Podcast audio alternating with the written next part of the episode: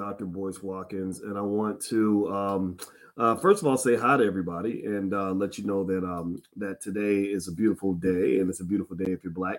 And also today we're going to talk about Joe Biden and his student loan announcement. Biden made a, made a big announcement on the student loan front about some student loan forgiveness that a lot of us have been waiting for. We've been waiting for Biden to talk about this. Well, there's some stuff about this student loan legislation that you probably don't know. It's my job to inform you. So that's what I'm about to do. So get comfortable, buckle up your seatbelt. We're going to get started on the Black Financial Channel right now.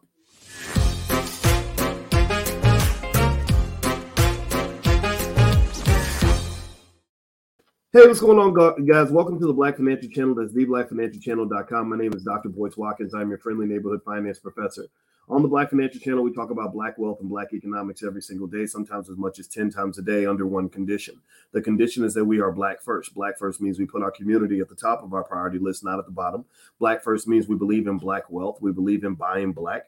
We believe in black family. We love black women. We love black men. We educate our children and we want our community to take the lead. If you agree with this philosophy, if this works for you, please put a hashtag B in the number one in the chat. Hashtag B one in the chat. All right. So, and also shout out your city. I see Carletta's out of Charleston, South Carolina, or Chatsworth, California. I'm sorry. I said Charleston, Chatsworth. Sorry about that. I see Sylvester out of Boston. Uh, who else is here? I see Uncle Boyce. Hey, this is so confusing. Do I qualify or not? yeah, we're going to talk about this in a second. And I will say hi to everybody on my Instagram also. What's up on Instagram? I may not be looking at you, but I'm definitely thinking about you. And my Instagram is the real Boyce Watkins. So when you go to my Instagram, make sure you look for the blue check mark because there are a ton of fake Boyce Watkins pages out here apparently, and uh, it's like a factory. They're putting them out there, and they ask they they inbox you and ask you for money. So I don't want you to get scammed. So if you see me on Instagram and I'm inboxing you, just know it's probably not me. It's def it's definitely not me. I, I don't have time for stuff like that. But uh, but also uh, if you could report those accounts and get those people banned, I'd appreciate that because I don't want anybody to get taken. All right, guys. So anyway, uh, let's get started. Let me ask you, give me a yes or no. Uh, Pablo from New York City and uh, Colonial from Bay Areas, uh, Bay, Bay, the Bay Area, Bay Area supermodel out of Houston. Uh, how many of you heard about Joe Biden's announcement today uh, it, with uh, student loans? Give me a yes or no if you heard about Joe Biden's uh, big announcement. Uh, he he made uh, the announcement everybody was expecting. A lot of people expected him to uh, do something on student loans, and he did. He did. You know, he made this announcement, and it's it's. I feel bad I feel bad. You know why I feel bad, Glenn? I feel bad right now because because I'm about to hurt some of y'all's feelings, Alonzo and Wendy and Slim. I, I, I feel bad because I'm always the guy that's got to bring the bad news, and then you get labeled a hater. And I'm not trying to be a hater. I promise you, I'm not. I I, I woke up and I said, you know, I'm going to look at the bright side of everything. So I'm going to start with the bright side and say that Biden just forgave ten thousand dollars worth of student loans. That's good. How many of y'all have student loans? Uh, give me a yes in the chat. If you have student loans, and also if you meet the other criteria, the other criteria is that you can't make more than $125,000 a year. So if that is going to help you on some level, say yes in the chat. And I'm gonna stop. I, I, before I move on, I'm gonna clap and take. My wife says I need to look at the bright bright side of things. I can't be an old man shaking his fist at the air, so I'm not gonna do that. I'm gonna clap for you and clap for this move and clap and say yes, it's certainly better than nothing. Yes, it was a move in the right direction yes, it's a good thing. Uh, and in fact, I'm going to talk about the good thing before I start getting into the, the weeds of it all. Like that, that sometimes being too smart is a little bit of a curse, and I, it just drives me crazy. But uh, but also before I, I move on, um, I have to make sure I, I give a shout out to uh, the the person that's helping sponsor this podcast. And uh, this brother wrote a great book called um, "Get Up, Get Out, and Get Something." His name is uh, Alan Perry. Alan Perry. Uh, it's our Dr. Boy shout out for today. He wrote a book called Get Up, Get Out, and Get Something a message to the incarcerated black man. Uh, so he says that you should get this book as a gift to your loved ones. This book is an attempt to break the cycle of incarceration that plagues our black communities. It's available on Amazon and Facebook and at Daily Boy the author. At Daily Boy the author. I'm, I'm, gonna put that on the screen so y'all can see it. But uh, but I don't know. I, I, I like I like this. Um, I, I, have to give a shout out to this brother, not just because uh, he's helping to sponsor the podcast, but also because incarceration is next to my heart. Uh, give me a yes in the chat if you have a loved one who has been incarcerated uh, and and and you just hate what's going on with this incarceration epidemic. That's been one of the great uh, destroyers of Black people and Black families and Black wealth. And I'm gonna put that on the screen so y'all can uh, also go and find find uh, his his uh, page and support him. And also his book is on Amazon. So uh, forgive me for taking a moment to share Alan Perry's book, but I want to make sure that y'all know what this brother's doing. I, I love it. If you'd like to sponsor a podcast or have me talk about your book, your black owned business, your platform, or anything like that, just go to drboycefinance.com and you can actually sponsor a shout out. You support us, we'll support you. All right, so let me read this article. This is about Biden and the student loans. Hit the thumbs up button. Thumbs up, thumbs up, thumbs up, share, subscribe. So here's the title CNBC. It says Biden cancels $10,000 in federal student loans for most borrowers. President Joe Biden announced that he will forgive $10,000 in federal student debt for most borrowers, delivering financial relief to millions of Americans. Biden will also cancel up to $20,000 for recipients of Pell Grants. Good. Okay. Nice. Hooray.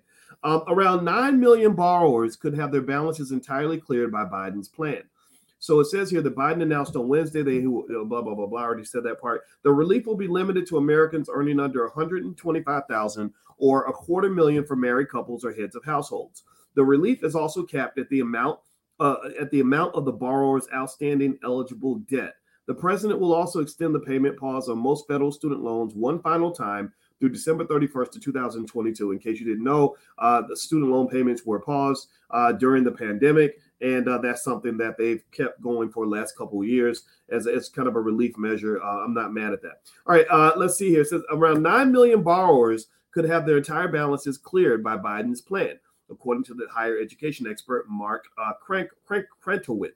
Biden's decision to move ahead with $10,000 in student debt cancellation for borrowers who are uh, under 125,000 will cost about a quarter of a trillion dollars, 244 billion to be exact. The unprecedented action by the White House of wiping out hundreds of billions of dollars in consumer debt follows years of advocacy pressure and recent months of heated debate among Biden administration officials. Those discussions centered on how student loan forgiveness might impact high inflation hitting Americans' wallets, the amount of student debt that would be canceled, and if the president even had the power to reduce people's balances without the legislative branch. So, looming November uh, midterm elections added pressure on the administration to arrive at a decision. Advocates have said that forgiving student debt will galvanize younger voters, among whom Biden has been losing popularity to the polls. Although the president has been pushed to cancel 50,000 or more per person, including by groups like the NAACP and Senate Majority Leader Chuck Schumer, he had repeatedly expressed reluctance to wipe out that much of the debt for all borrowers. Okay, so so this is um this is the, the see student loans is kind of an, a big thing in my head for a few reasons. One, uh, you know, I had student debt. Um, I think my wife did. I got to go ask her about it. I don't think she had a ton when we got married. Um, I've been a college professor a long time. You know, University of Kentucky, Indiana, Ohio State, etc. I've, I've seen students in debt. Uh, at Syracuse University, for example, where the tuition, I think the full cost of a year at Syracuse now is about seventy-three thousand dollars a year and it ain't. I'm sorry, I love you, Syracuse, but it ain't worth it. You, you shouldn't have to pay that much to go to college. And uh, and here's the deal. Here's what's interesting. I have students that I taught that at Syracuse in 2001, over 20 years ago, who are still in debt now. Still in debt. Still, you know, and, and in fact, in many cases, their balance of the debt is actually higher now than it was when they graduated because a lot of us get in that state of just rigor mortis where you just can't you, you, just it's just sitting there you're just looking at it it's like this impossible thing it's like being 800 pounds and thinking I'll never be a supermodel. Like you know, so so um so so the student loan debt thing is is uh, also a big deal for me because we're black. Uh, most of you in here are black. Give me a yes in the chat if you're black. Uh, white people can listen as well, but just know we're black first. But, but we don't hate anybody. We love you too. Um, and uh, and so when you're black, the student loan thing hits a little bit differently than if you're white. Uh, it hits differently because black people don't have the same amount of money as white people black wealth is a fraction of white wealth. Black wealth has been going down while white wealth has been going up. Uh, Asian wealth has been going up. Black wealth just isn't going anywhere. And um, and the problem is that when you have less wealth and you have no inheritance, uh, how many of you give me a yes in the chat if you had zero inheritance? If no, if you no one ever left you a house, left you a trust fund, left you some stocks, left you uh, any assets whatsoever. This is this is the generational curse that we're breaking right now. I, I, need you to break that generational curse. But but really, give me a yes in the chat if you're in that category. So so when you're in that category, what happens is that you have to take on debt in order to go to school. And the and, and so here's the issue, right? On, on one hand, you say, "Oh, this is so great. The debt is available to me. Thank you for offering me this loan." that allows me to get this education that's so important for me. But here's the problem. Here's the problem. Universities understood the hustle. Universities understood. They said, "Oh, we we we're in a great position right now. Uh, we're in a position where we have a commodity that everyone believes that they have to have, and we can charge damn near anything because the the Zaddy Bank is ready to write any check of any size that we require. So what you will find, and I'm gonna try to find a chart so y'all can see this, is is that student is that to college tuition shot through the roof, shot through the roof after these student loans were made available. College tuition, you think inflation is high? when do you see the cost of going to college? Inflation ain't got nothing on the cost of going to college. Really. I you know so so what so so think about this, right? So this is the part that people don't understand. That, that making the debt available, and this is this is a, an economic phenomenon. This is what you might refer to um, in some cases as uh, asset inflation. Whenever you increase the supply of money chasing after a limited commodity, then the price of that commodity goes through the roof. It goes crazy. So they were loaning you money to pay for something that was severely overpriced. That that's look at that tuition. I mean, insane, absolutely insane. In fact, some of y'all old heads in here, some of y'all over the age. How many? How many y'all over the age of thirty five? Give me a yes in the chat if you're over the age of thirty five. Um, I'm I'm 34 and a half, so I don't count. Or I, am I'm, I'm well, no, let, us make it 27. I'll be 27 today. How, how many of you are over the age of 35 and willing to admit it? I'm, I'm, I'm messing with. I'm being silly. Seriously, okay. So a lot of you might remember a time when uh when you could go to college and actually pay your way through college. Anybody remember that? Like you could, you know, you might have to hustle. You know, I used to work at uh, Arby's, and uh, I and then I had a job sitting at the front desk at the University of Kentucky where I would just sit there and do my homework. I had um, another job. Let's see, what was it? Oh, I worked at Hardee's and I quit because the guy made me. Uh, some crazy dude came in the bathroom on the weekend and vomited and you know took a crap all over the floor. And they said, "Boyce, go clean that up." I said, "I'm not cleaning. I'm not your shit cleaning. I'm not doing that." So I quit the job, and then I got scared because I didn't have any money. But I wasn't doing that. I don't regret it. And so, so that was how I was able to pay my way through college. Right? I didn't have all the money that I needed. Uh, but I was able to get some scholarships by working hard in school. I was able to save money from my job. Uh, I was able to do these little things that allowed me to literally go to the uh, the office and write checks to pay whatever balance was left over. That's really hard to do right now. That's really hard to do. Uh, there's a young lady I mentor by the name of El Shaddai, who's a, this awesome singer, and uh, she went to USC in the music school. And uh, and and when I saw how much it cost to attend USC, I, I almost freaked out uh, I think what is the cost of attendance for USC? It's it's it's um it's ridiculous. Let me see. I think it's um I think she had to come up with something like I want to say eighty thousand dollars a year or something. It was it was ridiculous. The yeah, the cost of attendance. Okay, it says sixty three thousand. That's just tuition. That's not room and board and everything else. So I'm going to say about seventy five to eighty thousand dollars. So so a person who is just working a minimum wage job can't find a way to get that kind of money. And so ultimately, this is the transition that has occurred because of student loan debt.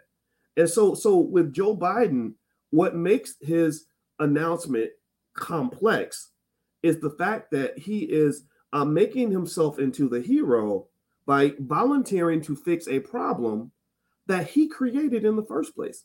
That he created in the first place. It's like somebody coming to your house and secretly putting 10,000 roaches in your garage, and then they show up as the exterminator and they kill a hundred roaches and say, "Look what I did for you! Don't you appreciate me?" But but but you so you got to understand the, the, the, whole full circle conversation, right? You got to understand exactly why. Well, you got to say, "Wait a minute! You put the roaches in the house, so you got to clean them all. You know, you can't clean a hundred of them and then leave the other ten thousand for me. You've got to clean all of them. You know, or or imagine if somebody runs around and they're shooting people in the face and in the arm with a shotgun, and then they say, "Hey, we're, we're handing out band aids in the back."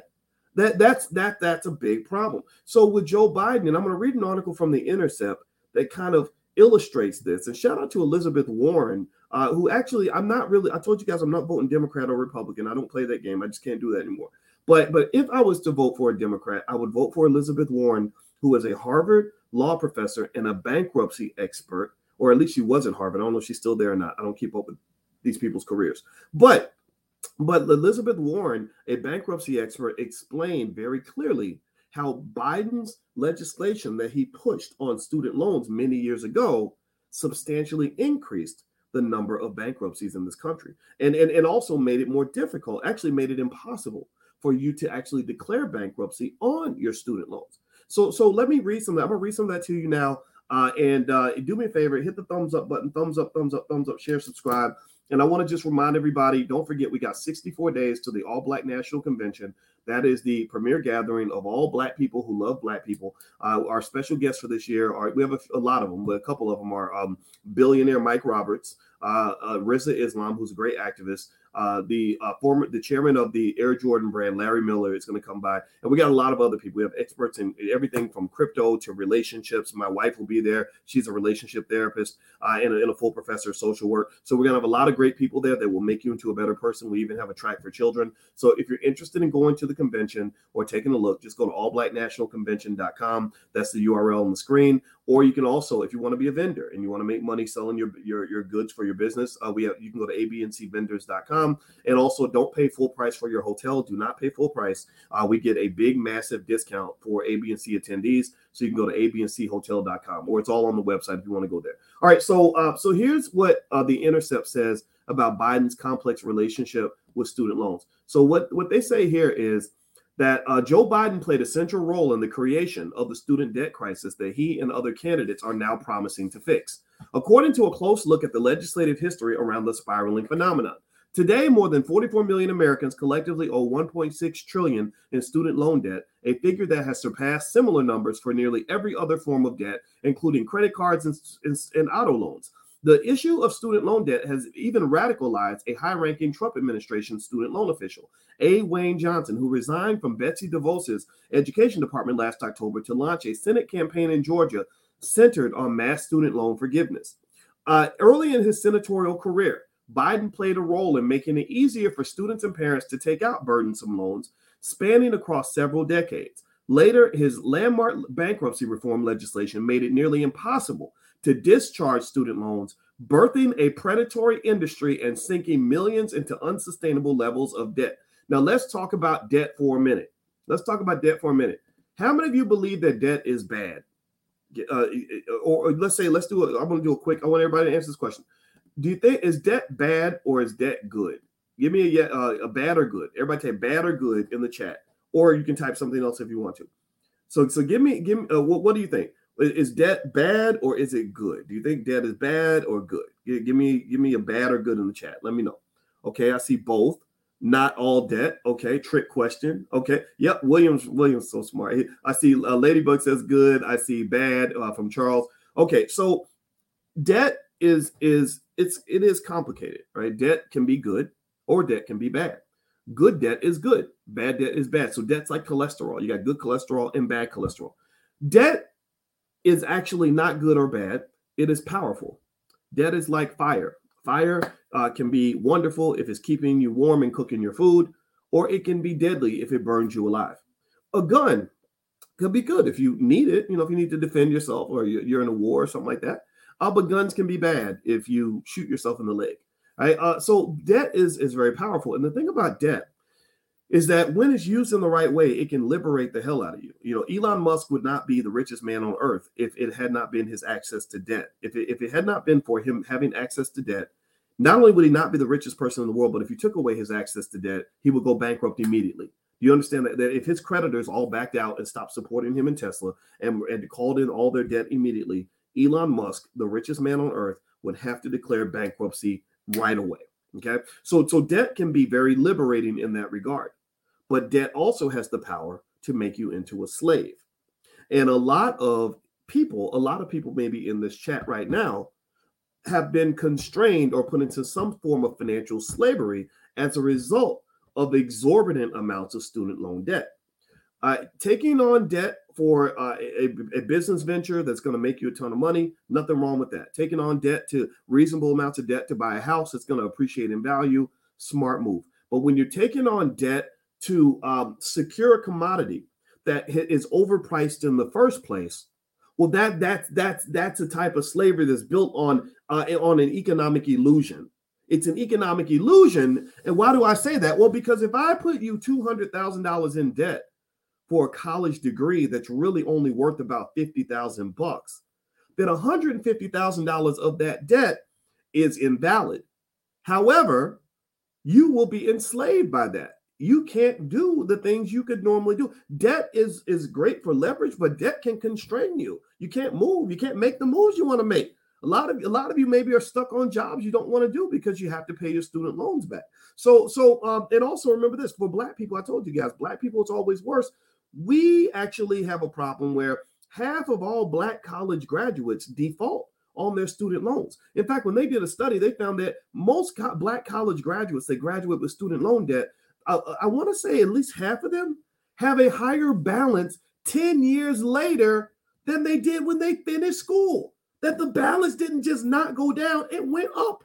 So this debt is one of the greatest deterrents to the ability to build wealth in the black community that there is the, what they did was it's like a basketball team that's trying to win a championship, right? So so we're team black people. And, and if you're trying to win a championship, you got your superstars on one end, you got your LeBron James, and then you got your scrubs on at the end of the bench. The 12th man he sucks. Nobody, he's not going to win games for you. But you got your superstars who, you know, the LeBrons of, of, the team. So, so college graduates like the smart Negroes out here, you know, up, those of us that got the letters behind our name, the BAs, BSs, MAs, and MSs, and all that. We're kind of like a little bit like the LeBrons. You know, we pop our collars and say, "Look at us! I'm making things better. I'm breaking generational curses. I'm the first in my family to go to college. I'm really, you know, people, white people say, well, you're a credit to your race, right? Like, you know, we're really out here doing it." Right? And then and the, the scrubs might be like not necessarily people that don't have education, because I don't think education is the same as knowledge. A lot of people have knowledge but don't have formal education. But at the same time, the scrubs might just be people that don't want to try, or people that are destructive, or people that you just kind of have to drag along because he's your cousin, but you know he's not actually helping the community because he's not even taking care of his kids, right? So that would be the scrubs. So so we're so you're the superstars, right? A lot of you are the uh, you are the hope for the future. You are the talented tenth. Well, think about this. Imagine if you go into a basketball game and uh, the other team, right before the big game, they go to all your best players. They go to your three best players and they hit, take a baseball bat and they hit them all in the knee, kneecaps as hard as they can. Are you going to win that game? If they just went to LeBron and hit him in the in the knees with a baseball bat and then hit him in the head, it, it does that increase or decrease your chances of winning? It decreases your chances. Why? Well, because you're competing in the game of wealth and your best players are handicapped. Your best players are injured. Your best players are not even in the game, not even in the wealth game anymore. Because here's the deal look, if you go to college and make straight A's and you graduate and you got a quarter million dollars in debt and then you default on your student loans, what's going to happen to your credit score? What happens to your credit score when you don't pay those loans back? Does it go up? That ain't no trick question. Does it go up or does it go down? It, oh, it craters. It absolutely craters. And then, uh, so so then what happens? Well, now you can't play the wealth game anymore because the wealth game does require some access to credit, right? So remember, you're the talented tip. You went to Harvard. You got an MBA from Harvard, but those but those loans came a calling, and, and you couldn't handle those. There there are literally there are people I saw. There's a whole um, TED talk from a, a, really smart black lady who went to Harvard and talked about how she couldn't even she'd go to dinner and couldn't even pay for the food. Like it was it was crazy, right? And so so so again, because I'm finance is my thing, I understand exactly what's going on here. So so you have to dissect these situations and say, well, how did this happen? Well, there's a there's a process, there's a system, there's a there's kind of a, a game plan to sort of put you in that position. So ultimately, what I'm saying to you is that when your best and your brightest and your most educated people are the ones who are dying in debt then guess what? They have taken your best players on the basketball team in the game of wealth, and all of them, none of them are even in the game at all. None of them are the wealth builders in the black community are not actually, in many cases, the people that have all the degrees and the education. Why is that? Well, because number one, many many of us never learn how to start a business. That because that's where the millionaires and billionaires come from. They're business owners. They're not employees.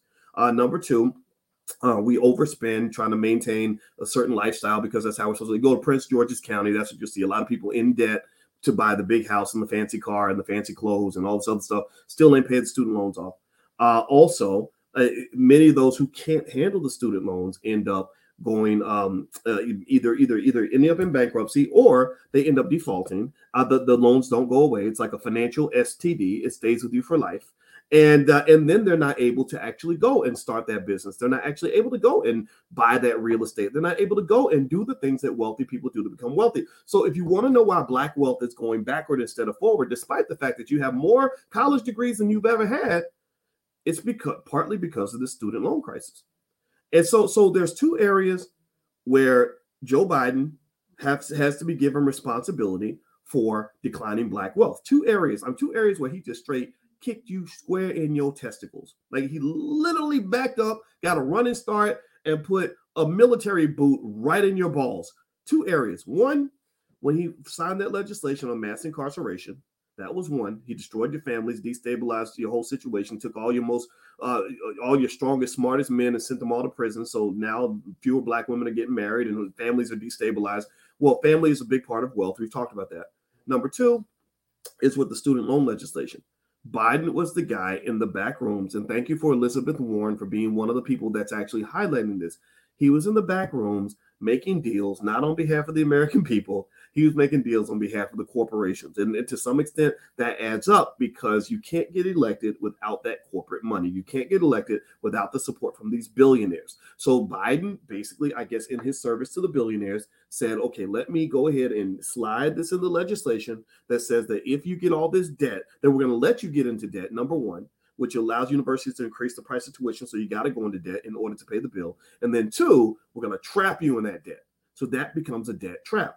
My friend, the Wall Street Trapper, might appreciate this. This is the trap. This is the student loan trap. A lot of you have fallen right into that trap. And I'm gonna tell you, you can't be free. Black folks, we talk about freedom all the time and equality and freedom and all that. You can't be free if you're in the trap. So these corporate traps, these debt traps, these are traps that are set for you. And so this is what is um, leading me to have mixed feelings about the Biden student loan forgiveness issue, because in a way, it's like the drug dealer who gets the whole community hooked on crack and then gives away turkeys at Thanksgiving and thinks that all is forgiven. The turkeys you give away at Thanksgiving don't make up for the fact that you killed a bunch of children, that you got a bunch of mothers hooked on drugs, and that you've been terrorizing the whole community. One does not balance the other. Okay. So do me a favor, hit the thumbs up button, thumbs up, thumbs up, share, subscribe if you haven't done it yet. And I want to just also mention um, uh, the person that's helping uh, sponsor this podcast. Uh, this brother, he wrote a book. His name's Alan Perry, I believe. Let me see. Alan Perry, is that his name? Yes. Alan Perry wrote a book called uh, Get Up, Get Out, and Get Something, a message to the incarcerated black man. And he's uh, encouraging you to buy the book on Amazon as a gift to your loved ones who are incarcerated. We cannot forget about all of our hundreds of thousands of uh, community members and and, and uh, fellow black citizens who are in jail in prison. Uh, my heart goes out to you. I know that the world acts like you don't exist anymore. I got friends that some of whom just came home after 30 years some of whom some of whom will never come home. And i cannot imagine how that must feel to be that lonely and watch the world go by and people act like you don't matter. Everybody wants to talk about brittney griner and i hope she gets out of jail. I really do. But remember you got thousands and thousands and thousands of people right here on american soil that you can release tomorrow, and you ain't got to ask Vladimir Putin's permission to do it. So I'm not saying that Brittney shouldn't get out. You can believe feel how you want to feel about that. But what I am saying is that uh, it's kind of interesting to me that we are so focused on getting Brittney out of jail in Russia on minor drug charges when we've got thousands of Americans in American prisons on minor drug charges. Maybe we need to let them out too. Maybe we need to do something systematic instead of doing something that's purely symbolic. Okay. So uh, so anyway, that's that's my two cents on the issue, and I'm sticking to it. All right, hit the thumbs up button, thumbs up, thumbs up, share, subscribe if you haven't done it yet. Let me read a little bit more of this article. Okay, so uh, this is on the Intercept, and the Intercept says that on Tuesday morning, Massachusetts Senator Elizabeth Warren pointedly released a plan to repeal the harmful provisions in the bankruptcy bill, reviving a bitter fight she had with then Delaware Senator, uh, with the then, then Delaware Senator Biden more than a decade ago. A surrogate, Adam Green of the Progressive Change Campaign Committee, linked the bankruptcy plan to the line of attack against Biden that progressives see as, as, as, as the most potent. He's unelectable. He says, um, so uh, let me keep reading here. There's more. I'm going to get past all the stuff with about the elections and all that. Uh, in 1978, Biden supported the Middle Income Student Assistance Act, which eliminated income restrictions on federal loans to expand eligibility to all students. That doesn't sound bad. That sounds pretty good, right? Biden helped write a separate bill that year blocking students from seeking bankruptcy protections on those loans after graduation. The income restrictions on the federal loans were reinstated in 1981. Then he went on to vote to create the, the PLUS loans, parent loan for undergraduate students program in 1980, and the auxiliary loans to assist students, which extended loan eligibility to students with no parental financial support. Quote, within a few years, the crackdown on student debtors filing for bankruptcy that began in 1978 would extend beyond just government loans. In 1984, so what happened was at that time, a lot of students would file bankruptcy and get the student loan debt eliminated like all the other debt. But what Biden and his friends decided to do was to change the law so these people could not file for bankruptcy anymore, and also uh, so that they, in fact, it made it tougher to file Chapter Seven bankruptcy, which eliminates all your debts. Okay, so um, so let me see here. All right, so the Delaware lawmaker Biden reprised his role as one of the tar- party's top negotiators on a new legislative proposal. The Inter- International Business Times reported that, quote, under that bill, which was signed into law by President Ronald Reagan, bankruptcy exemptions were extended to non higher education loans like those for vocational schools, according to the U.S. Department of Education. Though Biden ultimately missed the vote for the higher education amendments, he co sponsored the legislation and said he would have voted for it if he could.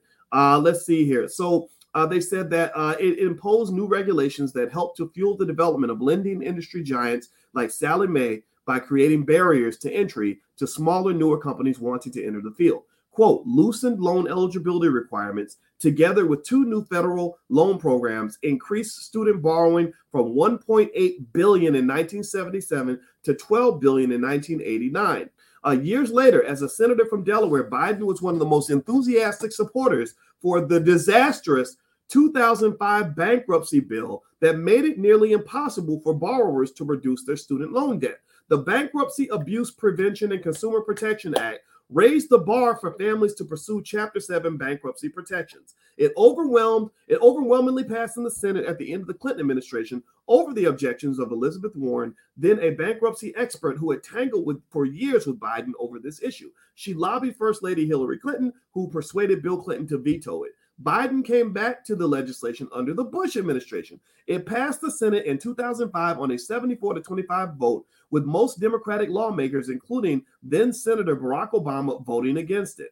Uh, let's see, George, uh, now Hillary Clinton voted for it. George W. Bush signed it into law, and private student loan debt skyrocketed in the wake of its passage. The total amount of private student loan debt more than doubled between 2005 and 2011, growing from 55.9 billion to 140.2 billion, according to the Consumer Financial Protection Bureau. So, um, so what is this saying? What is this saying?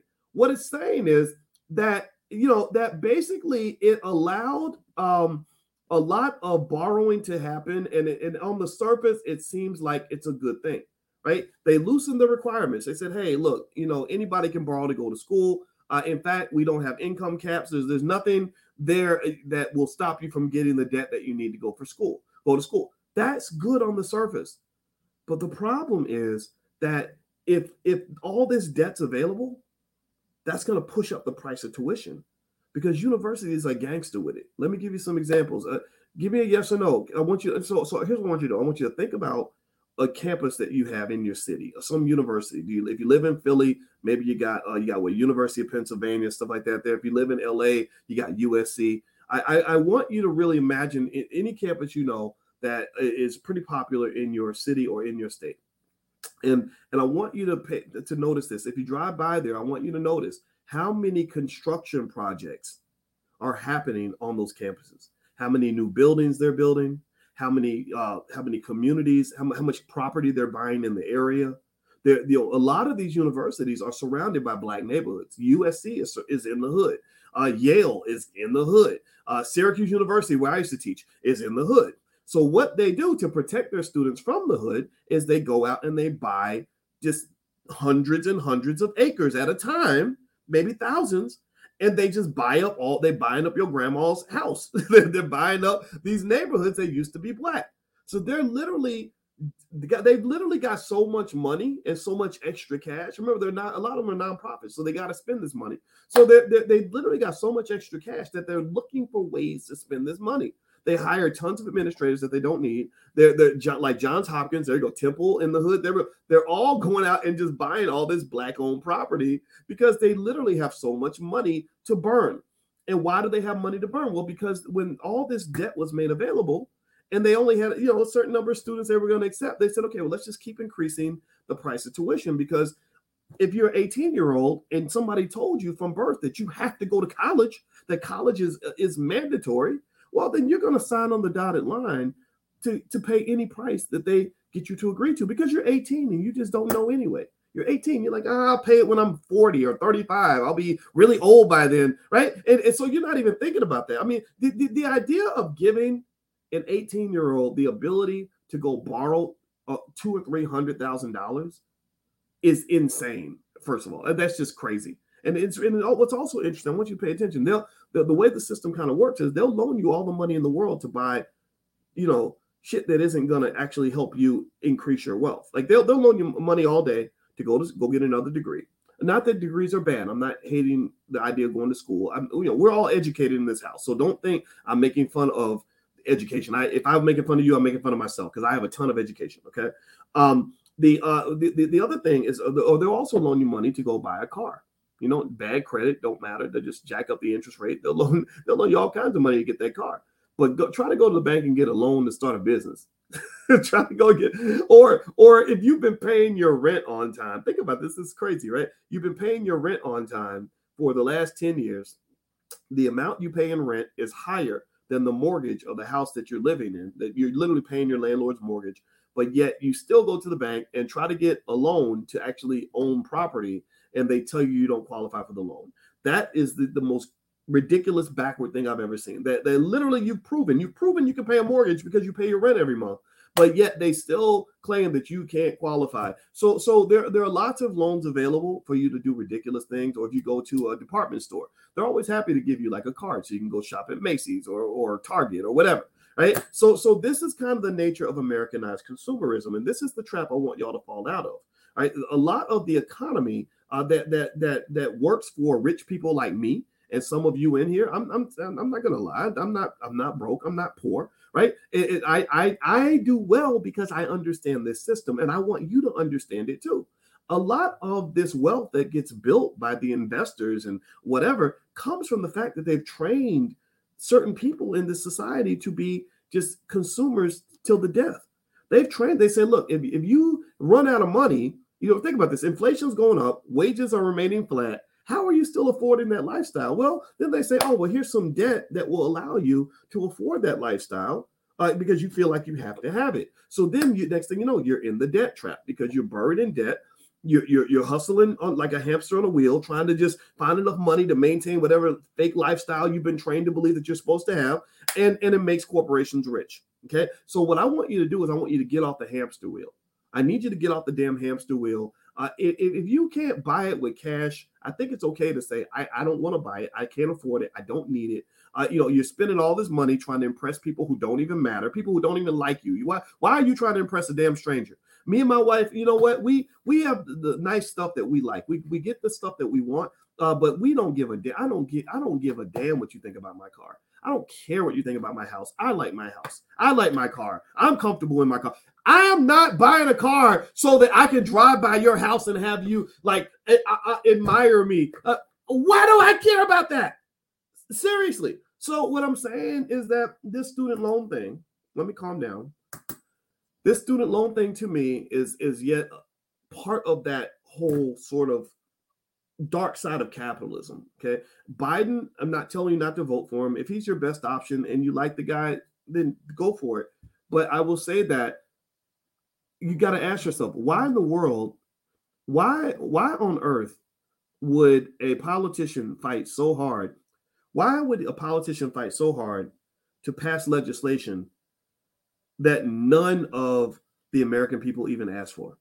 Seriously i mean give me a yes or no give me a yes or no. How many of you would have like if somebody said we're going to have a rally and a march so that we can make it illegal for consumers to declare bankruptcy on their student loans how many of you would even consider showing up to a rally like that? How many of you would fight your your your senator or your representative to get them to pass a law that says that you can't you can't declare bankruptcy on your student loans. Anybody would anybody do that? No, you, you wouldn't. That would be crazy. Why would so so the American people didn't ask for this. The American people did not ask for Biden and his buddies to pass these laws that were preventing consumers from declaring bankruptcy on their loans. This was the corporations. These are the people that actually paid the bills for the campaign, who came in and said, okay, we need you to do us a favor. We need you to uh, help us make more money. Uh, we want to loan money, but we need to, to, force people in a trap where they are required to repay the money no matter what their situation is. We need we need you to be gangster for us, just like the mafia. When they'll they'll loan you an, an insane amount of money at a a ridiculous interest rate, and then what do they do? They get the enforcers to come to your house and break your kneecaps if you don't come up with the money. If they, they go, they're going to squeeze blood from the turnip. If you got a nickel in your bank account, you're going to go get that nickel and give it to the mafia boss instead of buying even food for your children because you're so afraid of the consequences. So, so to some extent, they asked him to help them get gangster. They said, "Look, we need you to uh, suck them in through the front door by offering them all kinds of debt, and then we need you to lock the back door so they can't get out." Do you follow what I'm saying? Give me a yes if you follow what I'm saying. And, and this is the paradox of, of Biden's whole student loan forgiveness thing, is that he's he's forgiving ten thousand dollars of the debt that he created in the first place. This crisis was largely created. This whole student loan crisis that he's kind of solving a little bit was created by him. You know, again, it's it, it, it, it, again, I it's if I'm running around and I'm shooting people in the face, and then I say, oh, by the way, I'm handing out band aids for anybody who got shot in the face and wants to get better. First of all, I'm not even really solving the problem. I'm not helping you. You probably need surgery or something. But but you know, on top of that, if, if you don't stop and say, well, who was doing all this shooting in the first place, then you're not really solving the problem. So what Biden, if, if if he wanted to do the right thing, which I'm not convinced politicians really do, to be honest with you, I don't I don't I don't trust them. Um, but the right thing to do would be to fix the damn system. The right thing to do would be to stop the universities from increasing tuition every year unjustifiably. It, they, you shouldn't be able to increase your tuition more than the rate of inflation ever. Uh, number two, uh, they they they can't you can't just go making all these loans like just w- without any sort of of requirement or expectation. Uh, you, you're giving all this debt to 18 year olds and trapping them for life. And a lot of you in this room took on that debt when you were 18 and now you regret it. And if you could go back and talk to your 18 year old self, you would say, Don't do it. I know you can get a lot of new clothes with the extra money you're going to get. I know that you're feeling good because you're going to college and fulfilling grandma's dream or whatever but there are less expensive ways for you to get a good education. We sent our son to college. We can afford college tuition, but I don't want to pay. I'm not going to go. I'm not going to pay seventy thousand a year for you to go to college. I'm sorry. We're, we're going to a state school that isn't going to charge an arm and a leg. You're going to take a little bit of the debt. We'll take on some of the expense, but we're going to do things in a way that's balanced for our family, so that we're not mortgaging the damn house for you to go pursue what somebody told you was the American dream. And let me just say this this is my personal bias. I'm going to tell you again, as a guy, I have been in this educational system for 30 years. I taught my first class at the University of Kentucky 29 years ago, 1993. I taught finance to other students. Half the students were older than me at the time because I was only 22. And I'm going to tell you this going to college and graduating from college is not the American dream. It's not. It's it's it's nice. It's cool. It's fun. College is great. You can learn a thing or two if you pick the right major. College can be extremely beneficial for your life. I'm not taking anything away from that at all. This is not anti-college. First book I ever wrote was called Everything You Ever Want to Know About College. So, so if you want to learn how to make straight A's, and you got a kid going to college, get that book. It'll help them a lot. However, when I look back on life, what I realize is that the American dream, for me as a black man anyway, and for the black people that are in this room, is to figure out what really is going to give us the things that we desire. What are the things that we desire? Well, we talk a lot about things like freedom, and we talk about things like wealth, and sometimes we even talk about things like equality. I don't care much so, so much about equality. I want I want you to win. I don't want you to be equal to anybody. I want you to be on top. Okay, so so I'm gonna throw equality out the door. But let's talk about freedom and wealth. Uh, freedom it means doing what you want to do. So if you are in debt traps, you're not free. You don't have freedom. You want to quit the job, you can't quit because you don't have the assets and the resources to do it. So so ultimately, if you go to college and you don't do it right, it won't increase your freedom. It will actually reduce your freedom. So, so if I'm sending my kid to college, I tell them number one, if you're going to major in something, major in something that's going to give you an actual skill, not just a piece of paper. So that because people will pay you to have skill, people will not pay you just for your piece of paper. Number two, if you're a black man or black or black woman, I say you got to learn how to start your own business because at some point, if you get tired of working for these folks that are treating you like crap and putting you through all this nonsense, racism, microaggressions, you want to be able to say, "Kiss my entire black ass." You want to be able to walk out that door and know you got the survival skills necessary for you to still be in a good position. In fact, a better position because now you can run the company the way you want to run it as opposed to taking orders from other people. So, so any black college student that goes to school, in my view, should learn how to start a business. Also, every parent who loves their child should invest for that child. Things like that $5 a day investing plan, which I talk about all the time. That plan, that system, very simple, very easy to use. Uh, I'll put the link so you can have it. It's totally free. Uh, that is the kind of thing that puts your child in a position where they have resources and assets so they don't have to go into debt in order to get an education or in order to make their next move. They've actually got something that allows them to pay the bills outside of simply leaning on a system that's built for them to fail. That's that's trying to put them in a trap. Okay, so so ultimately, when I think about those things, let's go back to freedom and wealth. Well, well, freedom uh, to me doesn't mean getting along in the system. Freedom means, in my view, the ability to evacuate the system if it's not serving you. Right. Well, how can you evacuate the system if you are dependent on the system? If you think that the only way you can ever feed yourself is by taking your degree that puts you in debt and getting a corporation to pay you enough money to sustain your debt, not to actually be financially free, but just to maintain and pay the debt, so what you're going to pay until the day you die. Well, that's not a winning plan. That's not the American dream. So, so, so, so wealth. What is wealth? Wealth means having a positive net worth. That means all your assets minus all your liabilities is a positive number. So, if your debt is here, but your assets are here because you've never been trained to own assets, you've only been trained to collect degrees. If your debt is here and your assets are here, then you have a negative net worth, which means you've not you've not achieved either of the goals that I mentioned. You've not achieved freedom and you've not achieved wealth. That debt goes with you to the grave. And then on top of that, you have not added into black wealth in a positive way. You've actually only taken away from black wealth. You've caused the team to go backward. And so ultimately, what I'm saying to you is that the American dream for black people has to be one where we make our own rules. It has to be one where we disconnect from the parts of the system that are toxic and unhelpful, like the excessive amount of American consumerism. You need to throw that out the window. Buy what you need, buy responsibly, be economically intelligent, preserve your resources. Learn that from your grandma and your great granddaddy. They understand this stuff because some of them were around during the Great Depression. Some of them were around before integration. Some of them didn't get the college degree, but they know how to hold on to a nickel. They're not going to go blow it at the club and do all these other silly things with their money. They those are your finance professors that you don't listen to because you're listening to somebody on the internet that's telling you to go do stupid things with your money. My first finance professor was my grandmother, rest her soul, my grandmother Felicia. I named our panther in the Black Business School. Our panther's name is Felicia. That's how I keep my grandmother alive. My grandmother was my first finance professor because you know what she taught me? She taught me common damn sense. She taught me common sense. If you want to get ahead financially, you shouldn't go deep in debt. And if you're taking on some debt, you better have a good reason to do it. Debt should be your last resort, not your first number one option. Uh, if you don't need it, why would you buy it? If you get money why are you giving away more than you're receiving you you can't have you can't have a positive surplus economically if you're spending more than you make right? she would just teach me little basic things like that and and that is all you really need all you need is common sense okay so so that's my two cents on this whole uh, biden student loan thing um, i think the student loan crisis is not going to go away Biden didn't really solve much of anything. You know what he did? He probably got him, himself a few more votes with this.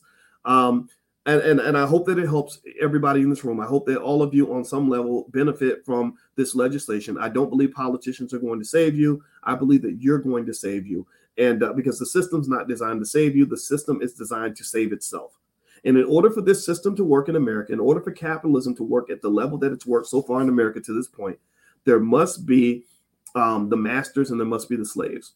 And so if you are um, if you are trapped in a job then you're part you're you're kind of a slave. If you're trapped in debt, then then you're kind of a slave. Uh, if you're trapped in the psychological constraints of excessive consumerism, then you're kind of a slave. And what's happening is that the work of the slaves ends up benefiting the slave masters. That's why you have a country where inflation is sky high, The price of everything's going up. Only 10% of all houses right now cost less than $300,000. But the rich are getting richer every single day because they're not they're not they're not on the lower decks of the Titanic. They're on the upper decks.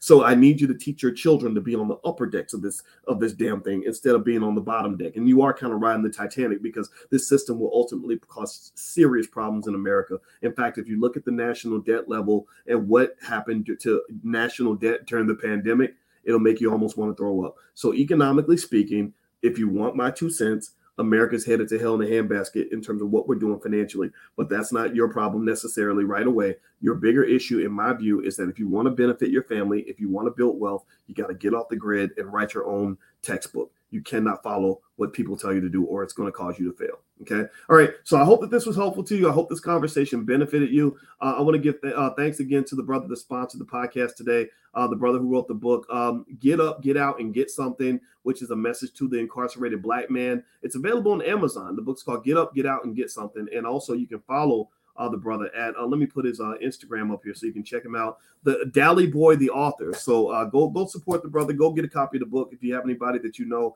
who can benefit uh, from the message because we have to remember our incarcerated loved ones. Also, another reminder: my website is boycewatkins.com. If you want to go check out some of the stuff that we're doing every week in the Black Business School, uh, as you know, we do we meet for our Prime program each week, which is basically how to generate consistent income by selling stock options. We love to do that kind of stuff. So feel free uh, to go to boycewatkins.com to learn more about that. Last but not least, don't forget the All Black National Convention is happening in Charlotte, North Carolina. Uh, it's going to be October 28th through the 30th. We're going to literally cover everything from crypto to uh, to politics to stock market investing to relationships. We got experts from, from all different backgrounds, but most importantly, it's a great networking experience. We want you to bring your kids. We have a whole educational track for children. If you'd like to learn more, go to allblacknationalconvention.com. All right, guys. Well, I'm out of here. I hope you have a great day. God bless you, and uh, let's go build some wealth. Talk to you soon. Peace.